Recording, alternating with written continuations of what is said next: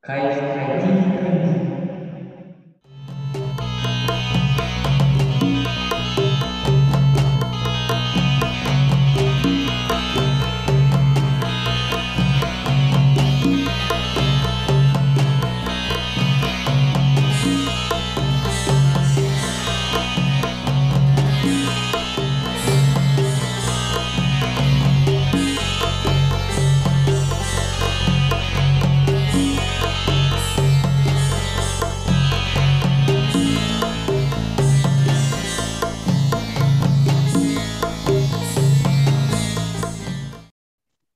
なんかあの、前回のやつさ、はいはい。聞き返したらさ、はいはい。あの、スラムダンクの話してるときに、うん。俺がミッチーがって言ったら、俺が桜木花道って言言ってたけどさ、お前まさ か、まさかとは思うけど、まさか桜木花道の道でミッチーって言ってた。だとしたらやばすぎるから、やばいね。やば聞いいたかことらな。いよね。お前やばいぞ、ほんまにそれ は。ほんまにやばいぞ。その視点は。確かにマジで聞いたことない。うん。俺も自分で思いましたもん。なんかき、後から聞き怖っと思って。それに朝日のことミッチーって言ってるやつやばいな。そう。やばいよ、ほんまに。あれ、すごいな、と。 すごいし、あと、あと、鬼滅さ、はいはい。二人とも鬼滅が好きっていう話ししてるやはいん。はで、い。そのいくらにお前が2日間で読んだとはいえ、うん。はいお互いその鬼滅好きな前提で話してるのに、はい俺が、俺がイグロオバナイが好きって言ったら、森が、誰 って。主要キャラやから。主要キャラか主要キャラ最後だや けじゃないです。出てくるの最後だけじゃないですか。めちゃめちゃに柱やん。でも柱やけどね、確かうん。ゴリゴリの主要キャラやから。に。でもなんかそう、読んまた読み返したんですよ、最後の方。ちょっあ、と、そよかったっすわ、その、その人。名前覚えてないけど。う。誰ヘビの人。ヘビの人。君の人よかったやろ。うん。で、関路寺さんがまずいいよね。そうだね。彼女さんが好きで、でなんかそこ、そこの二人が、なんかそういう風になるのいいなって思いました。うん。なんなんなんでかなめちゃくちゃ一番俺も感動、感情移入できたな。なんか、うん。だから意外とさ、だからあのヘビ、ヘビとかさ、うん。みつりちゃんがはいはい、だから、あの鬼殺隊の中では人間に近いんじゃないああ、確かに。うん。割そとうなそ。うですね。本当にそうですね。そう、なんか狂気じめてないよな、あんまり。うん。わかる、わかるなっていう。なんか人間、てかこう、愛し合うとか、なんかこう、普通になりたいみたいな、割とだから人間になりたがってる感じがするよな、あの二人だけ。うん。うんうん。他のそう二や人、な他の鬼殺隊の人たちは別に人間にはなりたがってない感じはするけど、っうん。ていうのはあるかもね。そうやね。うん。前回の話で言うとね。そうだから女の人にすこの監禁されたような感じで大人まですこ子供の頃す育ってきてで女の人が苦手っていう状態で柱になってそれで初めて出会った甘露寺さん見てあこんな人いるんやって気づくわけじゃないですかそのなんかその気づき方ってなんかすごい共感できますよねなんかうん。自分がずっとコンプレックスやったりとか、わからんかったものを、なんか、こう、すがすがしい答えをもらったみたいな感じとか、救われたような気持ちがして、それはなんかすごい共感できるなっていう、うん、そこやね。だから僕はおそこが互いになってるしな、しかもそれが。うん、お互いがお互いのその、あれになってるっていうのが、まうた、ん普通の女の子として見られたいといううん。欲望とはいはい。相互になってるのがいいですよね。確かに。そっかそっか。そっち側もそうだ。甘露寺さん側もそうやってなってんのか。うん。なるほどね。可愛らしいよね。可愛らしいじゃねえか。俺やっぱ、うん、あの時そんな好きじゃなかったな、中千鳥、 弱かったね、今ので。わかりましたね。やっぱな、なんかあの、俺やっぱ病んでると思うのよね。世界が。 世界が、あ世界が病んで、世界の人々が。あ、小山さんは病んでなくて、世界が病んでる。いやまあ俺も含めてよ。だからその千鳥って結局もう俺ら人間のその欲望のはけ口になってるやん。なるほどね。こうしてはいけないことが増えすぎたこの現代の。 はけ口はもう明らかに。身動き取れないこのがんじがらめのその今をさ、あそういう役割なんかあるって。そうじゃないだって、なんか自分の価値観で思んないと思うことをさ、うん。思んないって言いたいけどさ、誰か傷つかな、くっつくかなって考えたら、こう、ちょ、本能的にパッて、クソかとか思んないとか、そういうネガティブワードを言えない、このじ時代にさ、はいはいはいはい。バスバス言っていったり、この時代にこのあの逆行している様。なんかこう、だってスタッフの人が頑張ってくれてるのに、撮影の仕方文句言うとか、遅刻するとはいか、 なんか、いや、だからいかんことないで、別に。いいことではないと思うけど、でもなんか、うん。みんなそれを表立っては言わんけど、やっぱそういう、担ってる役割があると思うよ、彼らは。なるほどな。いやー、わかるわ。それめっちゃピンときたわ。そう、だから、大悟って別にボケてないよな、あれ。ほんまに思ってること言ってるのを、ノブがおることでボケとして処理してるけど、はいはいはい。あれ別に普通に思ってることやん、大悟が。確かに。そう。で、ボケやからなって言ったら許されてるけどさ、お笑いって。はいはいいあれは、俺はボケではないと思うねんな。まあ、ボケにしてるというかね。あそうそう、ボケにしてる。なんか暗黙の。だからお笑いって結構もう空気読まないかんだよそうですね。いやほんまにそう。だから結局、常識、言ったらあかんことを言うっていうのは、もうそれはまあボケっちゃボケですからね。な。だからなんかそれを、いや、それは言ったらあかんやろとか言ったら、お前空気読めんなってなるねんな。うん。その、うん。やっぱ空気読むことが大事なのって、やっぱ結構お笑いの、お笑いが市民権を得てるこの世界っていう感じがするよな。って最近思った。はいはいお笑い好きやけど俺、すごい。なるほどね。なんか結構そういう閉鎖的なとか、なんか文脈組めや、みたいな。文脈読めや、みたいな、この、あの感じ。で、ちょっと千鳥にもあるしな。なんか、うん。これはおもろいと思う思えない感というか、なんかそのクッキーとかの芸を、なんか、はいはいはい。おもろいと思わないといけないっていう、まあ、本人たちはそう強制してるわけではないけど、周りがそういう空気を作ってるあの感じっていうのは、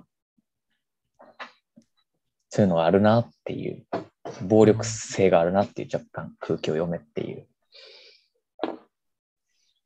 あ、なんか、あのーその、要はこの空気感みたいなのって、まあその、ゆとり世代から始まって、うん悟り世代みたいなのがあるじゃないですか。うんで、まあその、多分空気を読むっていうのは、その、そういう悟り世代の人人たちのこう感覚というか、うんなんじゃないかなって僕僕思ってるんですよ。まあ、その悟り世代っていう言葉結構怖くて僕個人的には。はいはなんい。かさ悟るの難しいって思ってるし、昔から空気読めへんし、なんか難しいなと思ってて。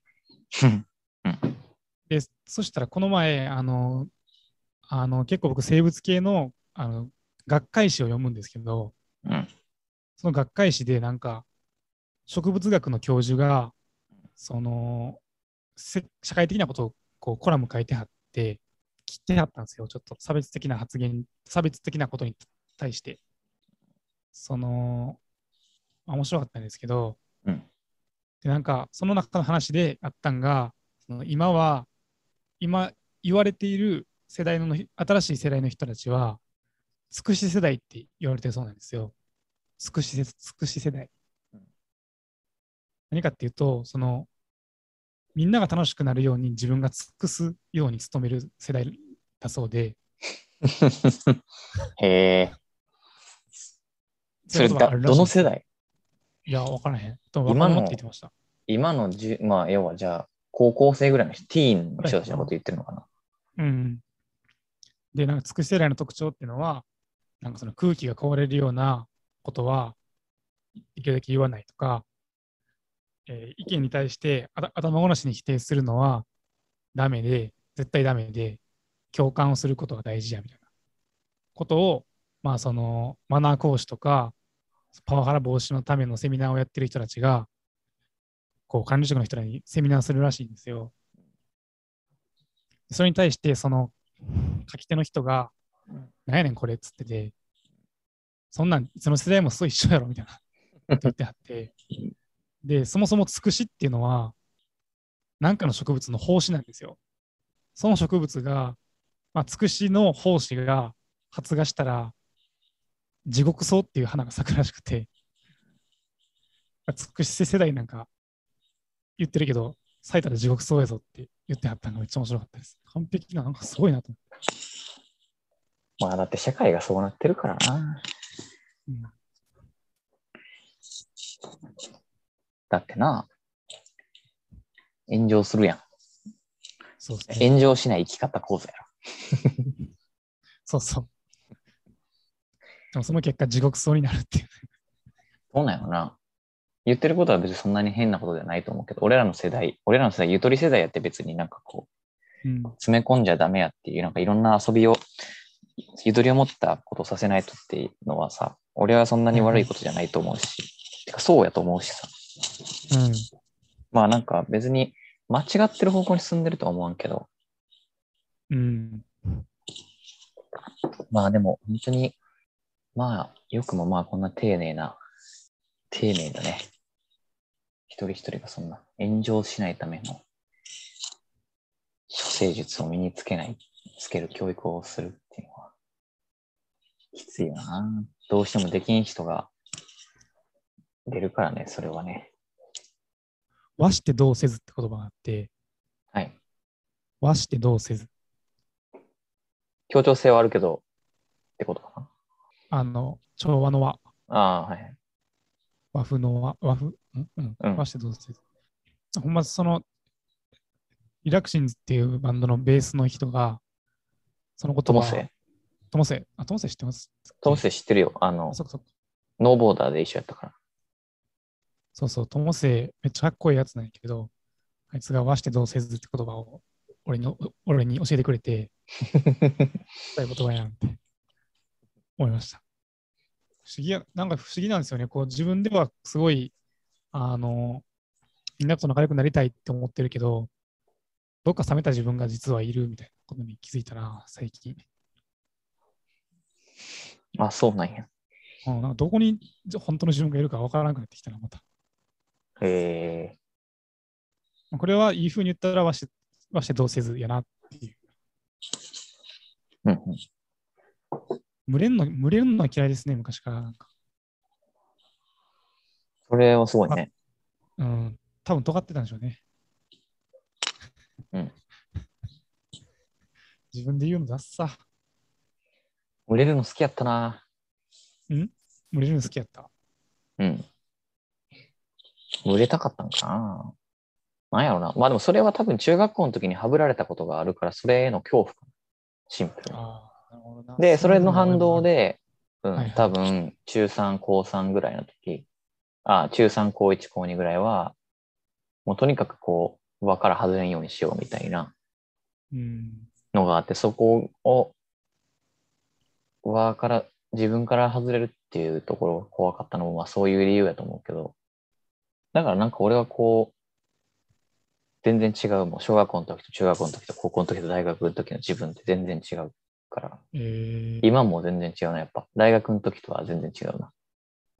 はいはいはい。代々木公園で同僚にギターを教えたりとかしてたからね。 俺、え ーそれは楽しかったね。えー今俺逆になんかもう、同調圧力をよく感じますわ、会社では。ああ、かなり強烈に。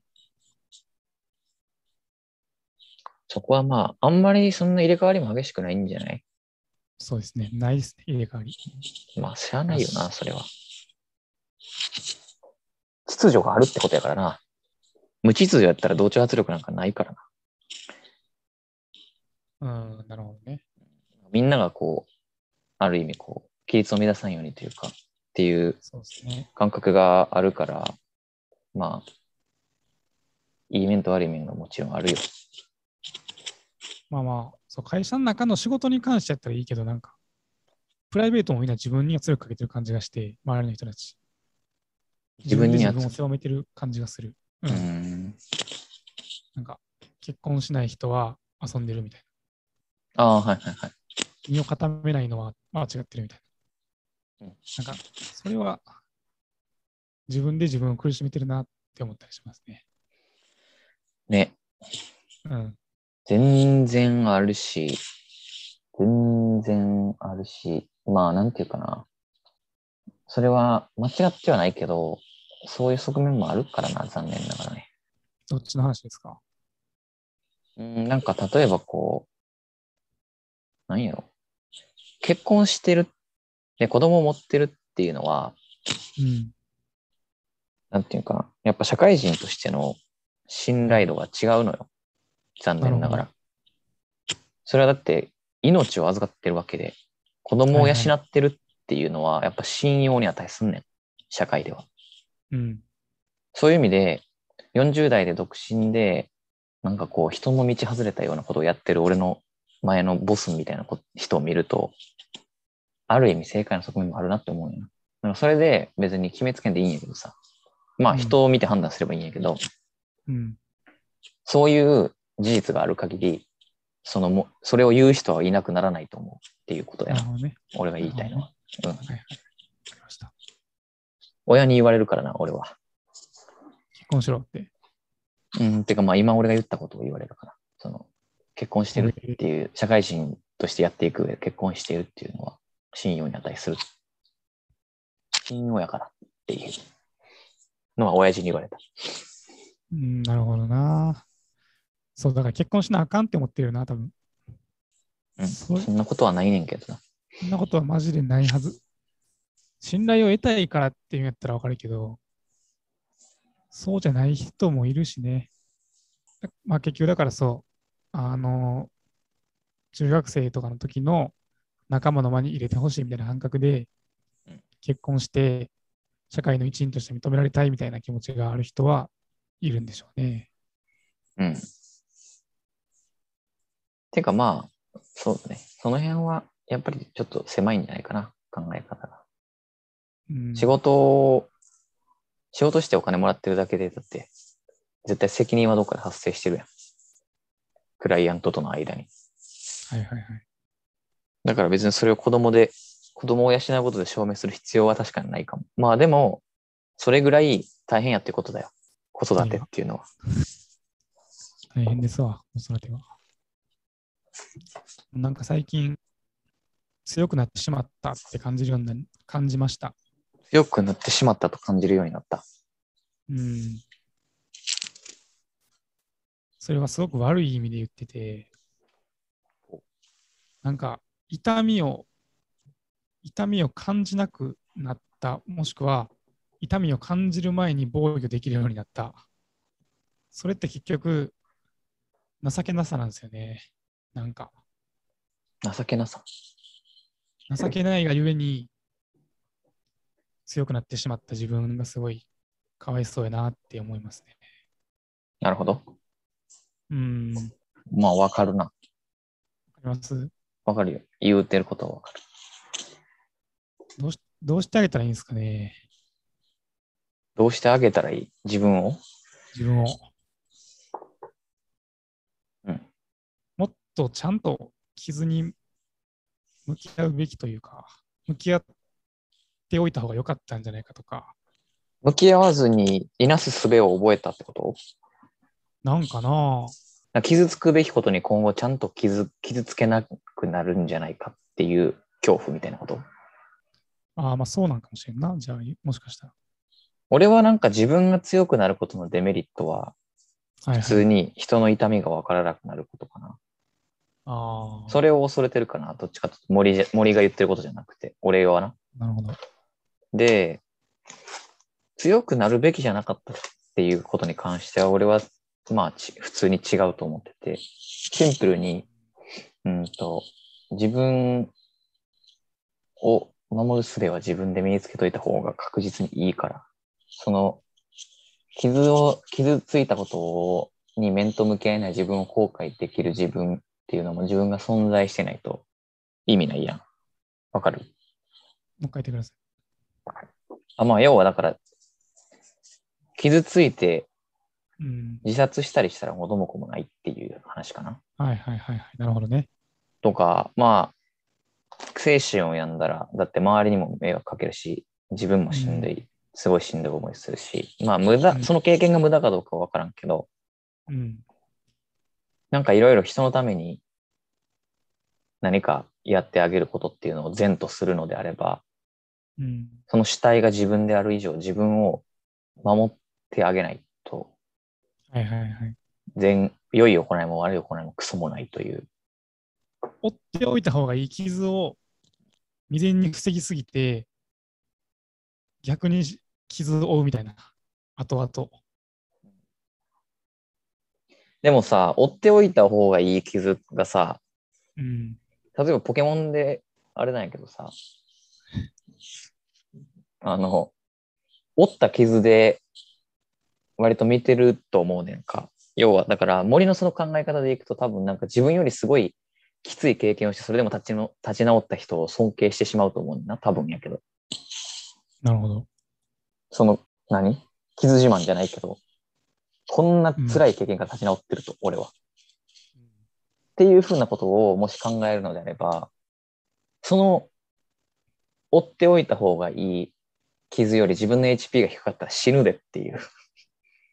わかなるるほどね。だからお前の確追かにってそれは死ぬおいた方がいいという傷が、そういう思想を多分追求していくと、多分どんどんどんどんひあの攻撃力強なっていくから、追っておいた方がいい傷の。そうなった時いやにでも、難しいね、これ。そう防御防御力がないと実力ならないとそのお前が思考するところの追っておいた方がいい傷を負った時に死ぬでっていうことやね俺が言いたいなのるほどな。死ぬが分からんからな、俺。死んだことないから。はまあやけどそれを思うならなおさらってこと、はいはい。まあ、つまり多分お前の考え方やとどんどんどんどんその追っておいた方がいい傷のハードル上がっていくと思うから人生で、はいはいはいはい。なるほどね。そうなったら確かあのより強い傷を 受けることができるんやから別に強くなるのも悪くないよって いうにそうやば。え、それ。どんな論破の仕方してるんですか論破っていうか。えそ論んな論破理したつもりはないんやけど。どんな論理でなんか超えてくるんですか、僕を。 なんかだからそ の、そうですね、結局だからその、ストイックすぎる自分が怖いっていういうところもちょっとあるありますね。だかうんらほんまにそれに対しては、だからその、すごい答えやなって思いました、今。うんだから、俺が言いたいのは、まあ、そもそもだからそんな、あの、 追っておいた方がいい傷っていう発想はあまり良くないよっていうのが言いたい、俺は。そうかな。うん、そうやと思う、あ、俺は。そうか、でもそうだ、そうだ。そうそうそう、それが良くなかったんだ。そうそうそう。なんか、俺の中で、反省は、その、頑張ってしまったことなんですよ、ちょっと。無理して頑張ってしまったことが良くなかったなって思うんですよ。多分無理して頑張ったのは、傷を負ったからだと思うんですよね。うん。でもう無理して頑張らなくなるようにするためにどうしたらいいかって、じゃじゃその無理して頑張られることがダメだったんだなって思ったときに、傷を負いに行くっていうのは無理して頑張ってますよね。うんだから間違えてるわ。でも、傷に優劣ないから。やっぱ その。そうそそんなう。で傷っおて追っておいた方がいい傷なんて予知できるわけないんやからさ。そっか、確かにそうか。そう。どんな小さい傷でも致命傷になる人おるし、あそのじゃあこう考えるのはあの、うん素直になるっていうのを考えたら、ああ、はいはいはい。そっちの素方がいい直かもに。、素直じゃなくて、素直になれなかったから、あの、追えなかった傷みたいな、をちゃんと素直になりなってうん、感じれるようになりたい。全然意味違ってくるの、そうなってくると。素直に直さは大事だと思うよ。うんそうだねでも素直になれない素直さってあるよ。素直になれないという素直さ。素直になれないって素直やと思わんかっていう話。そんなホイホイ現実直視できるんかっていう。確かに。直視できない現実だってあるだろうなとそうじゃないん。だその時間が解決するだろ時間が必要な傷もあるやんっていう。はいはいはい。直視するのにさ。はいはい。その葛藤というか、その過程が大事やと思うよね。なるほどね。じ素直になれない期間があってもいいやなるほどな。ん。でもやっぱ、時間かかったけど素直になれててよかったみたいな。過程が大事っていう考え方、ほんま大事やわ。俺、マジで抜け落ちてる気がするわ。結果しか見てない。そう、まあ俺はもう昔からそっち派なんで、まあそれはあの結果が出せないからだけど。笑いいな結果を狙って出すことができないからなんやけどな、シンプルに。ああ、なるほどね。うん。昔からそこにコンプレックスがあるから、もうどんどんどんどん家庭重視派になってへえ。いっちゃってるのよね。でも、へいい、いい生き方ですね。本当に。なんか結局、競争のスパイラルから抜け出せてないなっていうのもあるな、そうなってくると。なんあかあ。結果はうん結果、結果っていんう成果主義になってしまうと、まあ、無限地獄ですわ。それさ、それですごい、あの、あれなんやけどさ、何のために音楽やってんの、っ俺好ていう問いになんて答えるきやから。おー、いいね。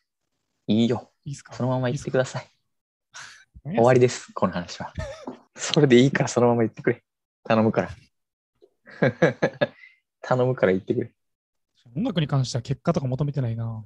だだからいいね、音楽ってなんか、そう、音楽ってだからさ、自由じゃないですか。お前は一生音楽やってくれ。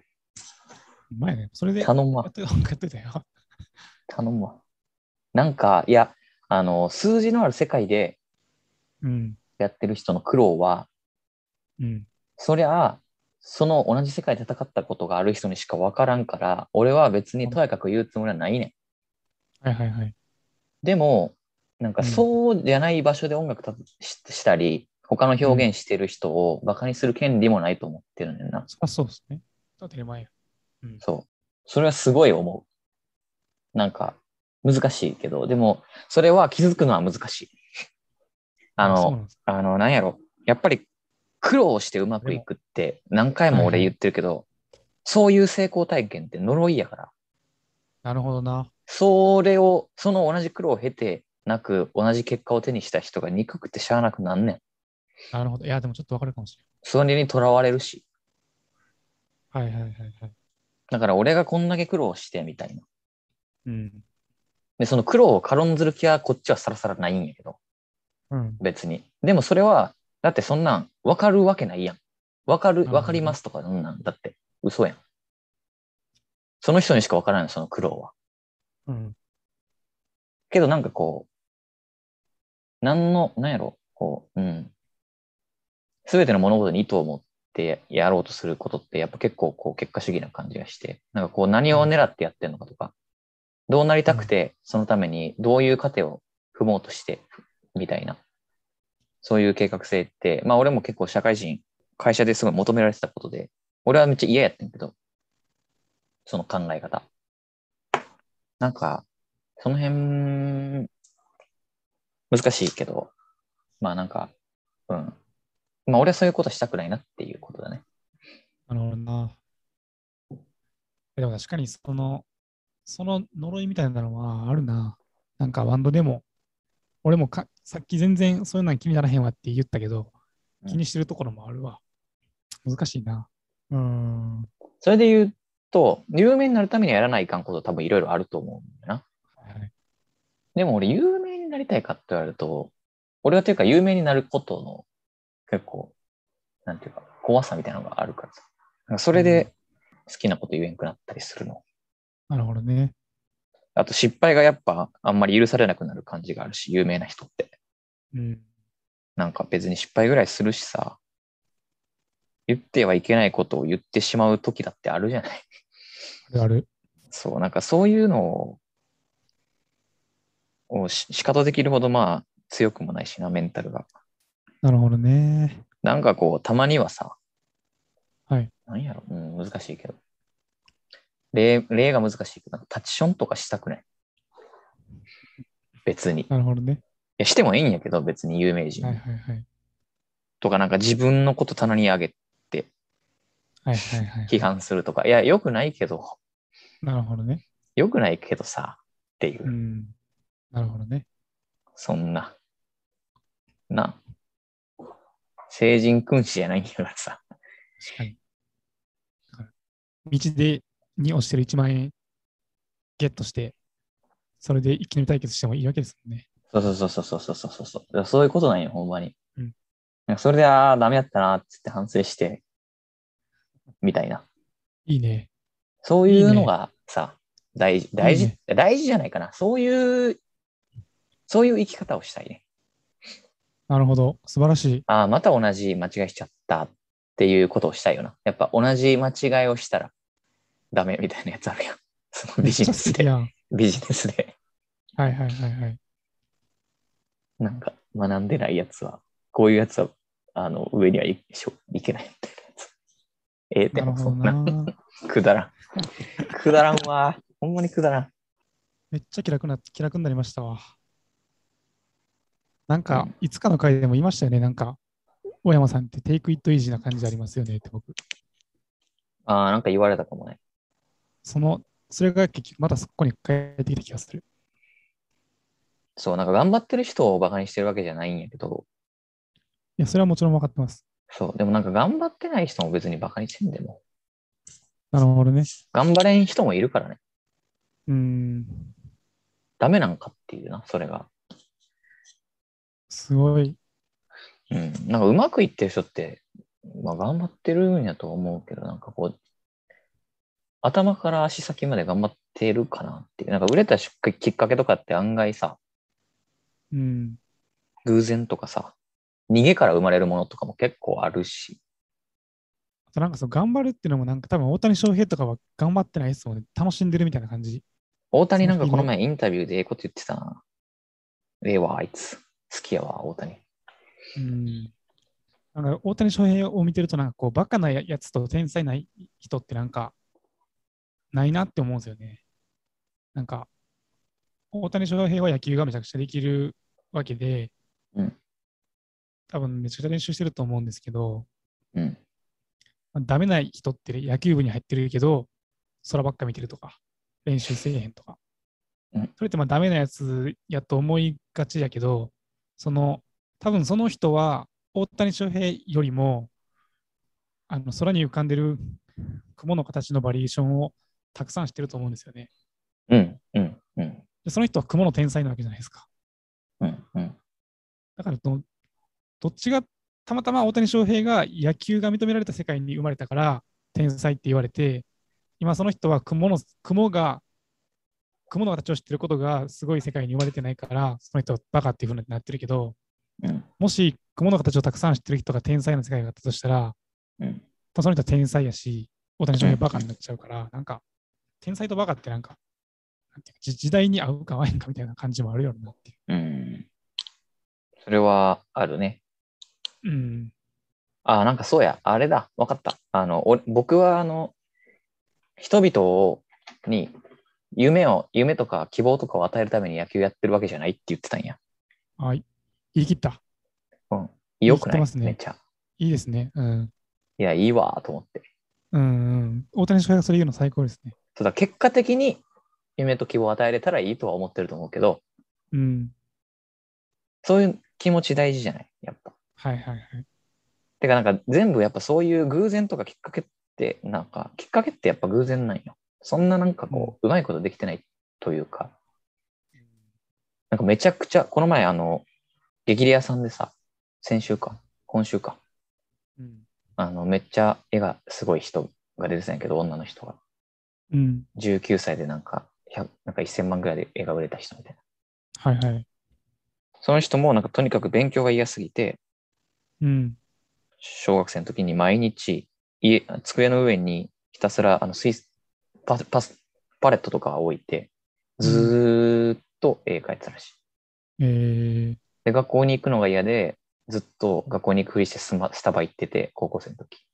えー、で画材がないから画材でスタバで画材広げるわけにはいかずスマホでの無料アプリで描き始めたらそのそれで1000万1000万だっけなんか何千万で絵売ったりとか。すごいなそう。だからその人の動機ってそうやん。勉強からの逃げたいという、ぁはいはい、はい。普通の感覚で言うと、やっぱこう、ダメという楽印を押されるべき案件なのよ。だって勉強ってした方がいいっていううん。のあるじゃない。小中高生はね、特に。うん。で、勉強ってメリットいっぱいあって、俺も結構勉強はした方がいいと思ってる派やねんか。うん。個人的にも。うん。だからそういうのってあるなと思って。要は価値観の違いで。はいはい。俺はそんな大事じゃないと思ってることでも、絶対こうした方がいいと思ってる価値観を持ってる他の人っておるやん。でもそれでも、うんその、それを否定してまでっていう。自分が絶対やらないかんと思ってることすらも、それから逃げて成功してる人っていっぱいおる。おるっはいはいはい、なるほどね。て考えたら、やっぱりこう、なんかこう、いや、これはこうすべきだっていうことから逃れた人っていうのを、うん。それと向き合ってない人のことを、うん。なんかそのダメっていう楽印を押すのはやっぱりなるほどね。ダメなのよ。わかるわかる。わかったわかった。どんな方向性のことであっても。はいはい。まあ人として最低限のとかも結構危ないな。考え方として。 なるほどね。うんいやー、それは俺も思うな。うんそういうのこそほんまになんか音楽とか絵とかの世界にちょうどいいですよね。逃げ恥やな。うん、逃げ恥か。逃げ恥ドラマやったな。逃げ恥面白かったな。逃げ恥ってそういう意味やったんか。だからみくりはだってそうだよ。そうかまく働けなくて、そう。はいはい。な都合よく、平正さんの嫁になることによって、はいはい。で、家事をしてあげることによってお金をもらおうっていうのが逃げない。彼、彼女の。そうですね。一応、本当は確か。にあいつは、あの、実力もあれもない、けキャリアもないくせに、契約社員のくせに、社員に文句言って、切られるね、最初。そうやな。でもその、どの立場からもの言ってんねん的な、その、何トークが結局町内会の町おこしに役立つね。結局。あそんなんやったっけそうだよ。だからそういう話ではある。確かに。了解。あ、今、了解って言ったのは、LINE が来たから、そこに、ここに LINE、了解って言ってしまった。いや、わかるか。わかるわけないやろ、そんな。天然が出ちゃった。今のし小山さんへの失礼じゃないですよ、じゃないねん。わからんわ、そんな。画面で見ててもわからんわ。俺が刺さんかったんが悪いみたいな感じになった、今一瞬。鈍いやつみたいになったやん。あら、ちゃんと。それはわからんよ。脈絡なさすぎるわ。ちょっと天然が出ましたね。天然か、それ。